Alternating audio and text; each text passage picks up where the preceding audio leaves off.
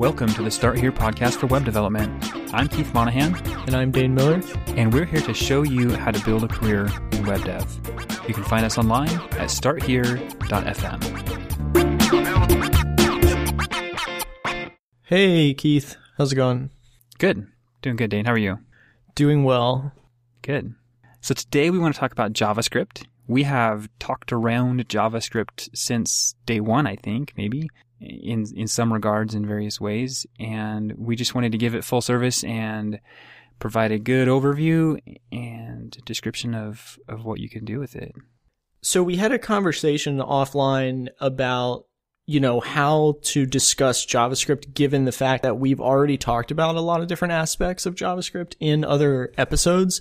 If you remember, the the listeners, if you guys remember in uh, one of the previous episodes titled "The Web Development Tool Belt," we talked about JavaScript a little bit, and we talked about some of the frameworks that you'll use: uh, Angular, Ember, Backbone, and we talked about Bootstrap and some CSS frameworks that are sort of tangential to JavaScript a lot of the time. Right. Uh, and then in the Node.js episode, we also did a little bit of a um, history lesson, uh, sort of described, you know, Brendan Eich at Netscape and sort of gave like a lay of the land. Um, this is where JavaScript was created.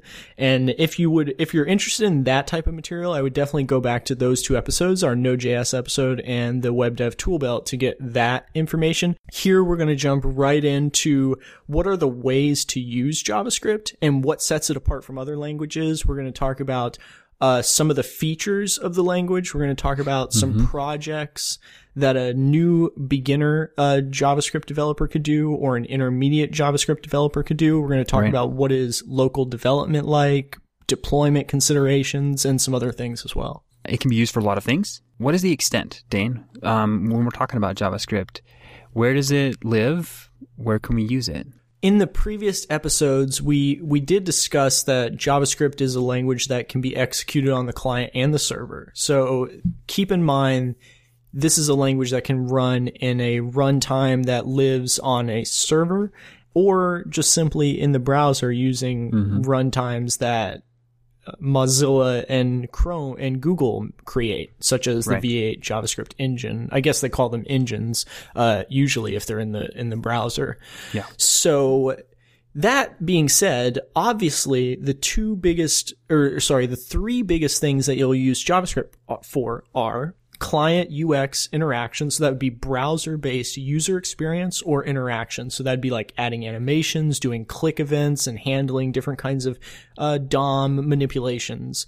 And then you have another layer that we could call the front end logic layer. So you have some more advanced applications like single page applications or big, big JavaScript apps that use a thick client framework like a Backbone or an Angular or Ember or any myriad other uh, options and alternatives out there for this and they will usually have quite a bit of logic like just almost almost similar to pure business logic that you would find in the back end and then and then the last category obviously like we said is the back end so you know And that would you- be with like Node.js. yeah correct uh, Okay. exactly So that's kind of the world of JavaScript. That's where it lives and how you can use it. What would you say sets it apart from other languages?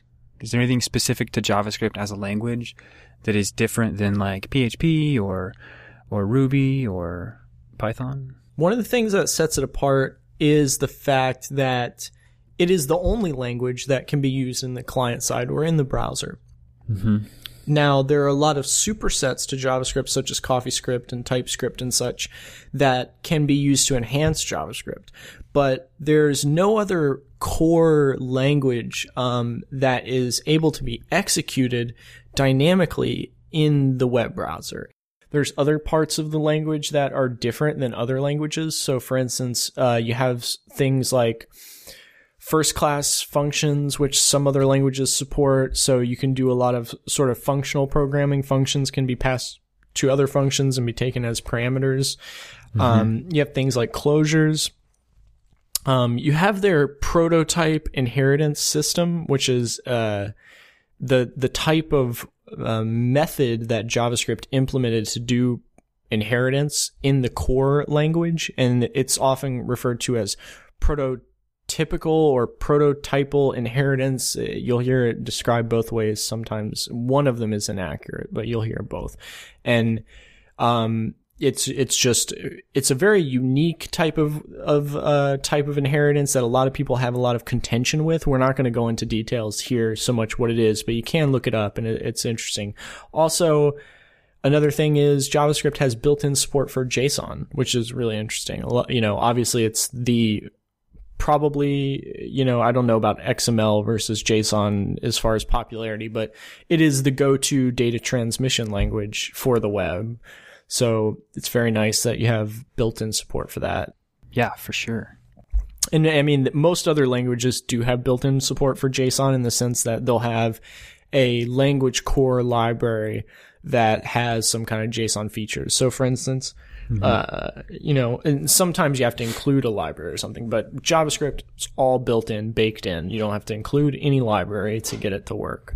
Yeah, it just works. So some cons for the for the language. You know, we were talking about language specific features, but also some things that are sort of a negative um, with JavaScript. You'll often hear a lot of people complaining about JavaScript just because they don't like the class structure or the prototype inheritance type of thing, and a lot of people just feel the syntax isn't very great. Mm-hmm. And then other people have issues with the performance and yet yet other people have issues with memory management and and very down in the weeds sort of things that are totally valid issues.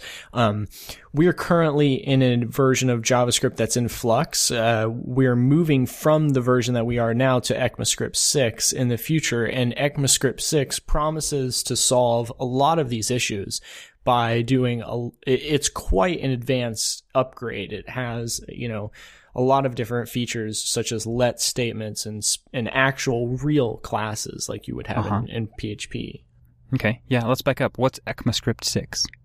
So ECMAScript is the so it's just the formal name for for what we know of as JavaScript. Yeah.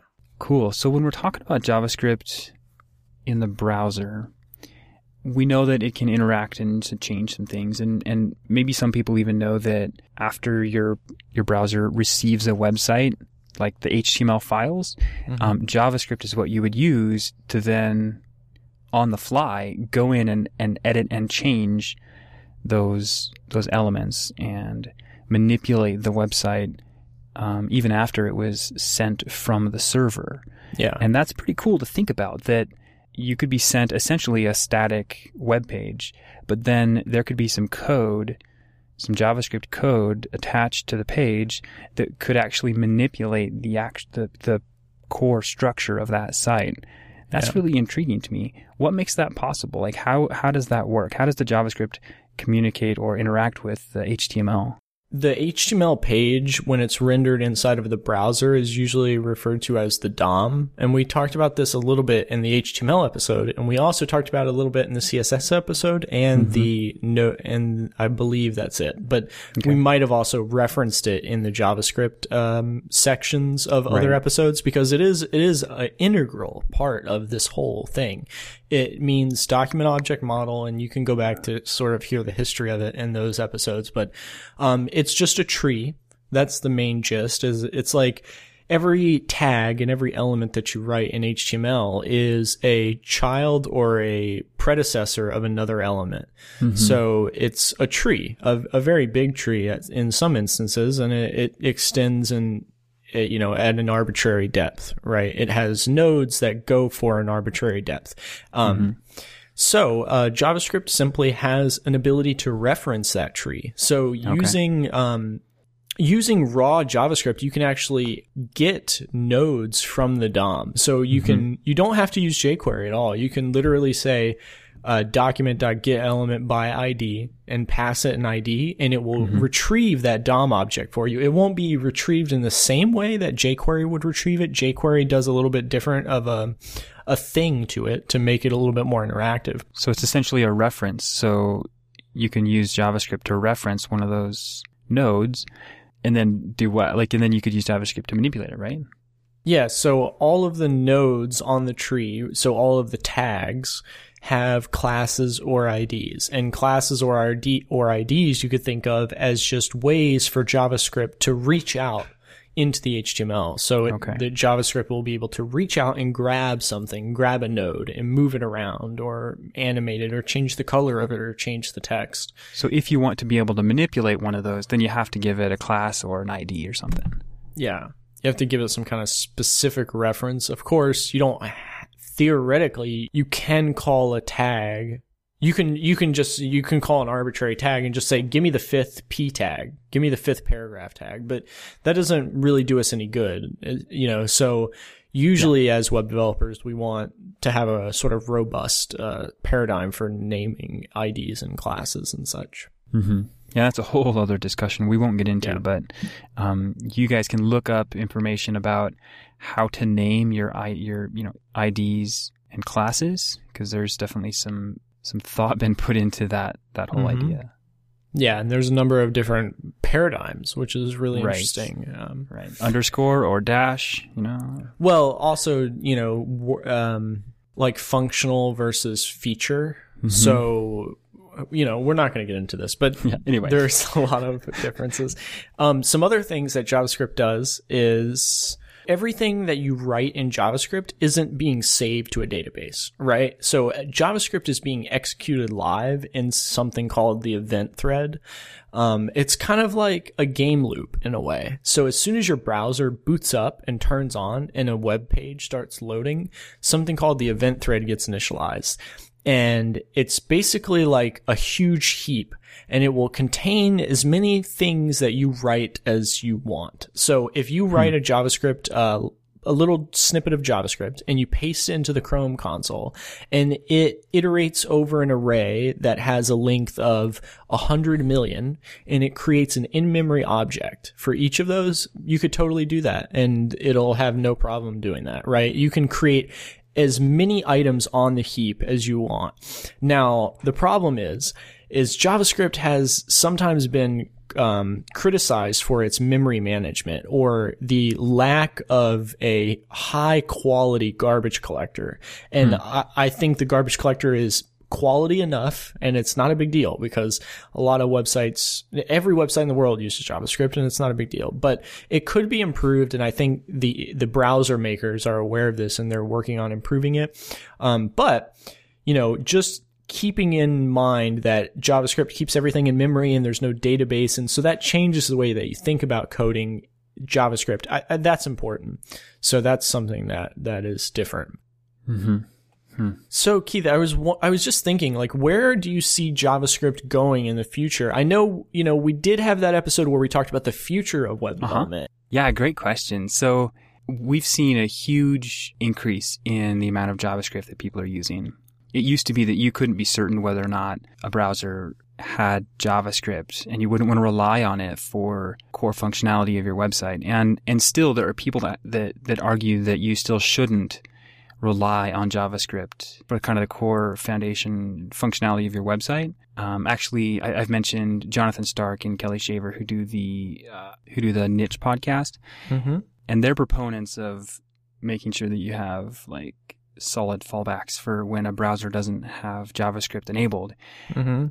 But the world we live in is that I mean, pretty much everybody has it enabled, Yeah, and totally, I have never run into a situation where where that was an issue. totally agree. We've seen a huge proliferation of of I mean forgetting about using JavaScript on the server and using it kind of for front end logic. Just talking about presentationally, you know, manipulating the website and and providing deeper interactions. I think that's going to be where I think where a lot of the action is. no pun intended. People are starting to build more experiential websites, Yeah, not just brochures anymore, but actual experiences. And that kind of interaction, almost game like experience, is really cool. And I love that. Um, but it's complicated and it's probably going to be written in JavaScript. so because of Moore's law, like the ability to f- foresee the future of computing is very difficult because it increases, you know, because of the definition of Moore's law says that it increases faster than we could perceive. You know, mm-hmm. it increases literally faster than what logic would dictate. And therefore it's, it's difficult to, to foresee what, you know, the future of the web or the future of computing is going to be. But all inclinations are pointing towards, um, JavaScript sort of running the show in a lot of areas. And, you know, we're seeing a world where mobile development could potentially be done in JavaScript only. Well, what's interesting to me is, and I think we saw this at CES, right, the Consumer Electronics Show, that Because we were both there. oh well, yeah, I mean, yeah, of course. Um, Reporting from the show floor. it's the Internet of Things. yes. So you know, your toaster welcomes you when you wake up in the morning. You know, No. it's like your your toast is almost ready. Would you like it dark or light today? You know, that's terrible. That's terrible. I hope that never happens. But the point is, there are more and more devices that we live with that are becoming smart devices. Yeah. And I would hope that as people think about these devices, that, that they make it easy to write programs for. And I, could see JavaScript being one of those languages that is embraced, that allows people to, to build applications and, and extend, fun- extend functionality. Well, you can be sure that JavaScript will be used to do a lot of transmission. So the Internet of Things is dependent on the Internet, which is dependent on TCP/IP. And so because JavaScript is a very easy way, so JavaScript is a really we- easy way to use AJAX, right? So like using JavaScript, right. you can easily implement a communication from one server to another. Um, because of that, I could very well see the Internet of Things having some maybe core libraries that live underneath of JavaScript, but expose some kind of public API to JavaScript, and then JavaScript sits maybe in some kind of intermediary layer, and you launch a website, and then um, that website has like a dashboard, and you can control your home lights, your fridge, you can control um, your alarm clock or your toaster or whatever other appliances you want to to do. Um, you know, in Blender. Oregon, whatever you guys do in Oregon with the appliances. uh, so it's like, but you know, you could do that theoretically on the web because if you had JavaScript to communicate to all these other APIs and those Mm-hmm. APIs then are what's powering that specific device. Like Okay. I'm the fridge API, you know, I'm the, and that's kind of what So they're trying to do. you see you see the Internet of Things and the devices more the device more as not necessarily a platform, but just an API that you can interact with. Well, it is a platform, but it's a platform of APIs. Like when we were at um, when we were in the government, there the, one of the projects there that we were uh, sort of sidelined to was the Internet of Things. So we were trying to kickstart development on the Internet of Things, and the guy that was leading the charge on that was one of the creators of TCP/IP at the Pentagon. Oh wow. Yeah, and it was really amazing because every time, anytime I was in the same room with this guy, I would just like obsessively ask him questions about the Pentagon for like, and he would be so annoyed with me, but it was so fun. But his whole stance was it's not a platform in and of itself. It's a platform of APIs. So the fridge will have an API, the toaster will have an API.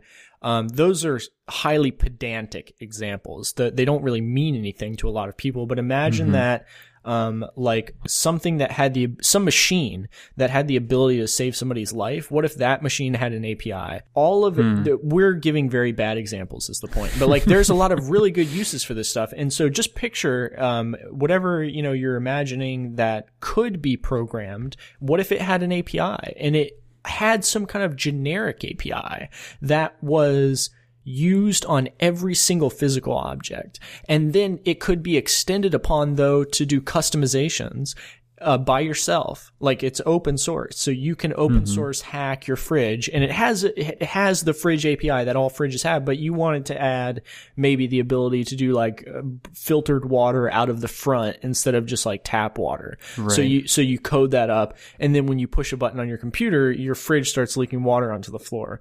You know, stuff like that. Like that's really fun. Yeah, it is. It, is interesting to think about. To, I mean, yeah, we're giving bad examples. Like nobody cares about a connected toaster, really, right? And a connected fridge. It's actually so.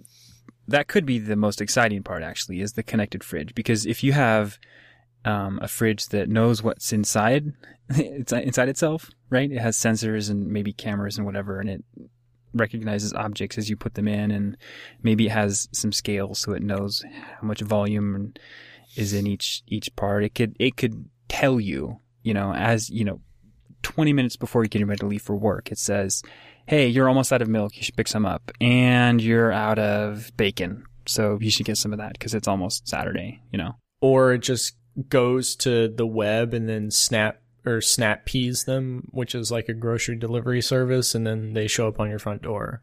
Yeah, exactly. That would just right. be too too easy. But yeah, like the ability for these like what what I'm getting at is like the ability for these things to be sort of helpful and then like so there's a very long tail for us to even start programming using the internet of things like that, mm-hmm. that is very challenging and we've been trying for years and years and years and we theoretically aren't even there yet but as soon as we get there, there's a very short tail from it being mm-hmm. sort of helpful to like it totally taking over everything and us just like sitting back and not really caring. Like the fridge will be able to order food and it will be automatically delivered by on demand delivery services. That's not even that difficult. Apps mm-hmm. are doing that now. And all you're doing is you're outsourcing it to a fridge instead of your iPhone. Right. You know, so it's, it's just a programming, like mainly the internet of things, like the whole problem they were having in in the government at the time that I was there was like just the the protocol layer, building these protocols and like how mm. these things communicate with each other. Mm-hmm. Uh, you know, I don't know anything about this, but apparently that was the big hang up. Uh, why don't you tell us about the popular communities? Yeah, well, we've mentioned a few different services and frameworks and things, and they've all got their own. Um, they've all got their own communities that you can you can connect with. You can probably create an account there and like get involved. And so some of those just to recap are jQuery, Backbone, Angular, Ember, um, the Node, and all of these probably have IRC channels where you can like chat live with the community. And then of course your favorite Google search result, uh, Stack Overflow, um, which is kind of it's yeah it's definitely its own community uh, for answers on pretty much you know all of this kind of stuff. And Stack Overflow has a bunch of communities. If you have an interest in some kind of a technical topic or even like law, Stack Overflow probably will have a community just for that. So is it Stack Exchange? Uh, yeah, well, Stack Exchange would be the, the, the name, I think, of like the community of communities. Dane, is there anything special about developing locally? I mean, it's almost an oxymoron. Yeah. well, because like there's no concept of the difference between local and production when you're talking about JavaScript. Um, mm-hmm. now there is sometimes a difference if you're using like a superset like CoffeeScript. So if you're developing locally and you're using CoffeeScript, you know, you have to understand that when you push it to production, it's going to be actual JavaScript that gets executed. Yeah. Another thing about developing locally with JavaScript, I would say, is is best pointed out when you juxtapose it with the deployment process. So deploying mm-hmm. JavaScript usually involves minifying and compressing your JavaScript. Um, so that would be one of the differences between developing locally versus in production. In production, you usually aren't going to have the type of um, ability to debug your JavaScript because it will probably be minified. And that means all of the JavaScript will be on one line. Yeah. So when you try to put your little Chrome debugger on a line, it's not going to work. Super so, hard to get in and try and figure out what's broken when it's minified. Yeah, exactly. And then another thing is if you are, like I said a minute ago, if you are using some of these supersets like CoffeeScript, you have to keep in mind when you're debugging CoffeeScript, you're you have to debug JavaScript. So when you put your little Chrome debugger on some JavaScript output, for, so like when you're writing CoffeeScript, you have to write it and then you reload the browser and then it reloads JavaScript. And then when you're trying to debug what you wrote, you have to, in your head, translate what you're writing into JavaScript, go into the browser, reload it, put the debugger on the JavaScript, and mm-hmm. then translate that back to CoffeeScript. And try then to understand where yeah, in underst- CoffeeScript it's broken. Yeah, and then try to understand. Yeah, exactly. And then, yeah. oh, okay, well, how do I solve that in CoffeeScript? Because I know that problem in JavaScript, but I don't know that, you know, so this whole like this is definitely a, a broader conversation and you know of the advantages of CoffeeScript, but we're not going to get into that so much. Or any tools like that, right? Sass or SCSS or yeah, I mean this kind of goes for any pre- preprocessor for sure. yeah. Um, but I just wanted to give you guys sort of uh, what it what some of the the pain points can be with developing locally, Yeah. especially if you use uh, CoffeeScript. So Keith, what are some of the other technologies that are used um, around the JavaScript world? Yeah, for sure. So we've talked about frameworks, Mm-hmm. And I'll mention a few here that we may not have specifically. You know, well, Angular, Ember, Backbone, Meteor, CanJS, uh, Riot.js. So those are some frameworks. Other tools you might use with these are Require.js or Knockout. Mm-hmm. There's also templating engines, and this can be uh, this can be pretty helpful if you're building larger applications or applications in general. Mhm. Um, so you have Slim, Haml, Mustache, Handlebars, and we'll link to all of these in the show notes. You know, there's different testing paradigms. We don't really talk much about testing because it's kind of a pain, but it is really good to start off thinking about testing when you're building something. So you have QUnit and then Jasmine that you could use for testing. Mm-hmm. Yeah, and that's that's a really great overview. I think some of those that I would highlight are maybe some of the testing ones. A lot of uh, people that get into back end development will be familiar with unit testing. You can also do unit testing on the front end uh, with Jasmine and QUnit, and you can also do more integration type testing on the front end as well using something like Selenium to drive an automated headless web browser or just a web browser in general that's not headless to execute uh, clicks and and things like that, so that it can simulate a user clicking around your site, and you can usually automate a, a really large testing infrastructure using something like Selenium. That's cool. Which, yeah. And then another one I wanted to highlight is Require.js. So dependency management is just the concept that I only want to load the things that I need. It's also sometimes called eager loading. Sometimes it's called lazy loading. Uh, those sound opposite, but they're interchangeably used in certain instances and certain instances they're not. So whatever. But, you know, the concept is basically load the things that you need at the time that you need them and try not to load everything else at that time. Yeah. So So, the if- point is to save to save your bandwidth and Yeah. your like overhead. Yeah, and what we talked about earlier applies. Like the heap is unlimited, but you don't want to use it that way.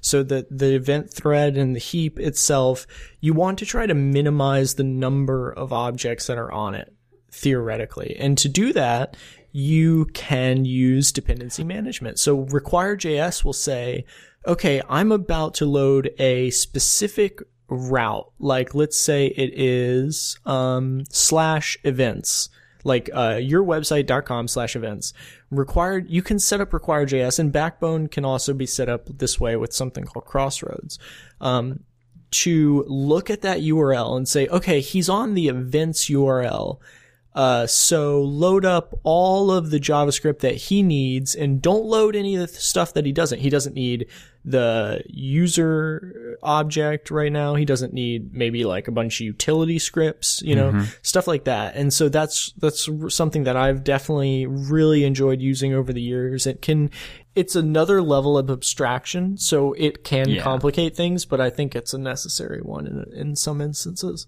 For sure. Okay, so now let's just jump right into the resources. So for this episode, because we have a JavaScript focus episode, some of these are going to be books. Um, surprisingly, JavaScript, there are some really good JavaScript books that I would recommend. And then there's some industry standard JavaScript books that nobody reads and everybody recommends that you do not read. And I'm actually in this case going to be totally following that advice.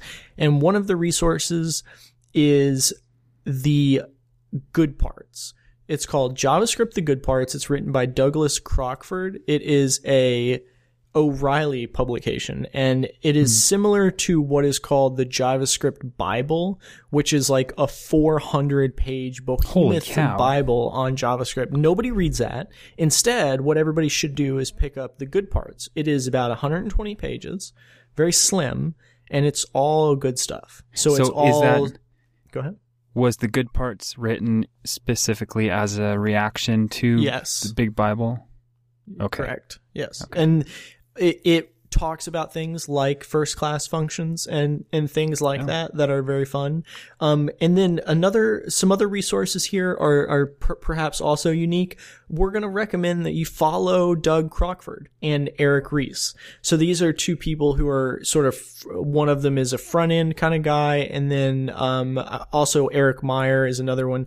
I would follow both of them. One is more of like a CSS JavaScript kind of guy. One is a more of a JavaScript front end developer advocate kind of guy. And then hmm. Douglas Crockford is often known as the, the godfather of JavaScript. Again, he didn't create JavaScript. That's Brendan Eich, but he has been a prolificator and a, and a communicator and an educator and, a, and an intellectual in JavaScript for, for over 10 years at the, at the, la- at the least. So I would definitely recommend following him. And also he has a bunch of really cool videos from conferences where he will literally have um, some code up on the screen and, and walk you through all these different code snap samples on like here's why JavaScript is cool, and it'll be like um, you know, passing a function, three functions, and then using those three functions to do like a closure to get access. You know, it's like really fun little things like that that only you can do in JavaScript. So, uh, I think that would be really something that would, would spike your interest. If you're a beginner or an intermediate and you're kind of like burnt out on JavaScript or perhaps you don't find it very interesting, uh, some of his videos can really, uh, light that, that interest back into you, I think. Cool. That's Yep. exciting. Yep. And of course, the official spec. So if you you get a chance, read the ECMAScript 6 draft spec and read the ECMAScript 5 spec. And, um, you know, Mm-hmm. Do you know when? You know how soon the um, six is going to be released? uh, well, it's been a joke for a while, like sort of like Perl 6, I believe is the number, but the, the newest version of Perl that's like never going to be released and like the newest version of PHP that's never going to be released. I think that's 6 too. I think all these languages are like 6, but you know, PHP 6, Perl 6, ECMAScript 6, all of these things have yet to come and there's a lot of promises. So we'll see. I don't, I don't know of any Okay. updates though. Okay, cool. Awesome. That was some good resources. Mm-hmm. Yeah. So we had some projects too, right? Yeah, absolutely. So, um, okay, so the beginner project um, that I wanted to talk about is something pretty basic. It just uh, allows you to become familiar with uh, JavaScript, and we recommend that you could use jQuery if you want to. Uh, You don't have to, but it, it does help. And it gets you familiar with manipulating the DOM, manipulating uh, like forms and other elements on the page Mm-hmm. uh, maybe removing and adding elements, and that's pretty cool. Mhm. The project itself is just a simple, like a short library site. You would create a JavaScript array or object that has maybe five to ten books, and it has like a, a title, um, a description, an author. It could be that simple, and maybe an image if you want to go that far. Um, and then figure out how to take that array of five to ten books, and then display it on the page and you can just do really basic styling or even no styling, whatever. It's not the point. Um, and then maybe add an option to delete one of those from from the array, Mm-hmm. um, and then have that delete it live on the page, so it actually Yeah. removes it from your page. Right? It's Yeah. Simple, relatively sim- simple stuff, but it will get you familiar with interacting with stuff. Yeah, and especially the data structures, right? So like if you're deleting like the third item in the array, then you'll have to learn about arrays. Um, and then also I'd maybe recommend trying to do, you know, um, an array of objects so that you're interacting with it that way Mm-hmm. as well. Sure. Yeah, and then you could also go in and you could um, have a form at the top of your page, maybe a Mhm. form where you could add a new book, where it's you know just simple title, description, author, whatever else. You can expand on it if you want to. You could add new books, and if you wanted to go even further and get more skills, you could start validating those form fields uh, Mhm. to add the book, right? So to add a book, you require that the name, the description, and the and the author all have some sort of entry in the field. And so if there's if there's no name in there and you hit submit, then you should get some sort of a message that says this field is required. That's really helpful feedback and it'll get you used to doing that on regular websites where you don't if you're using a typical backend server like Ruby or or PHP or something, um, you don't typically have to have front end validation. Um, you always do validation on the server, always, whether you do validation on the front end or not. But what it does is it doesn't require the user to sit through a whole um, server request, right? Server Yep. request, refresh. Instead, you can just do a real quick response that says, "Hey, oh, this you need to do this field before we send it to the server." Yep. So that pretty simple project. We'll maybe write up a um, an overview of that and put it on the the show page uh, today. Mhm. And then, was there an intermediate project you wanted to talk about as well? Yeah, I mean, I think a good intermediate project is to build some sort of a game. Um, I think the game that you built is pretty cool. So you built a number guessing game, and maybe we can even link to it Sure. if you don't mind. But it Yeah. was it's very cool. You know, you just basically you get uh perhaps a procedurally generated random number range and that's displayed on the site and then you simply have to input a guess into an input box and then if your guess is within the mysteriously generate procedurally generated range then you uh, are alerted on whether it's under or above the uh, the selected uh, value uh, of the, the the winning guess. And then if you win, you know you have some kind of message that pops up on the screen, and you're ready to go again. And you could also take that one step further and build like a 2D game of some sort just to maybe get started. Um, you Uh-huh. could build a uh, 2D array in JavaScript. So that would be an array of arrays. And then each of those arrays has an X and Y coordinate. And then what if you simply did that and then you iterated through the first array and then you uh, iterated through each of the inner arrays and simply rendered it all onto the screen in a big grid? Uh, well, what what you have then is you basically have a board game, right? So you have a board game uh, board. So you have a game board. You have a 2D board of x and y coordinates. Now, using that, using the locations of those coordinates, you can basically uh, put uh, different objects. Like you could put a wall, or you could put a, a person, of, or you know, or a thing, and and you know, you could come up with your own game. Like you know, a snake would be fun. You know, these are more maybe advanced things, but you could definitely start to play with uh, some of this 2D ideas. Those could be some fun projects for you, and we would love to see them too. So you can send those over to us through the website form, or you can email them to us. Uh, you can email me at keith at starthere.fm. And I'm Dain at starthere.fm. And we also do reviews. We do website reviews, project reviews. We'll love to do any review. If you can't submit a project through our form, which is at starthere.fm slash review, that's the form to submit. If you have a project that perhaps lives on Git or is very complicated and has multiple files, um, you can email us with a link to a zip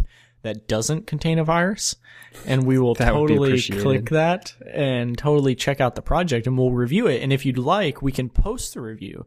We do that as well. So we'll post those to starthere.fm slash reviews, plural, and we'll of course get your permission before we do that. Yeah. So, and then you can also send us a quick link if you have it live on the internet somewhere and just want to just want us to take a quick look. You can find me on Twitter at Keithmon, K E I T H M O N. Mm-hmm. And I'm underscore D-A-I-N.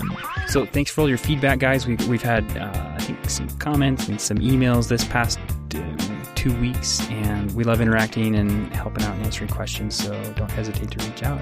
And we've had a couple of five star reviews come through, and we really love to see that as well. You know, you guys, when Yeah. you when you post those reviews, it actually tells iTunes that we're a reputable podcast that is worth um, showing in search result. Yeah, for sure. Yeah, if you leave an iTunes review, that will help. It would help other people like you find our podcast and maybe find our content and get help becoming a web developer. And that's the whole goal, and that's what we we want to do. So, yeah, we love the iTunes reviews. Yep. Thank you. So that's it for today. Thanks, guys, for listening. We will catch you next time.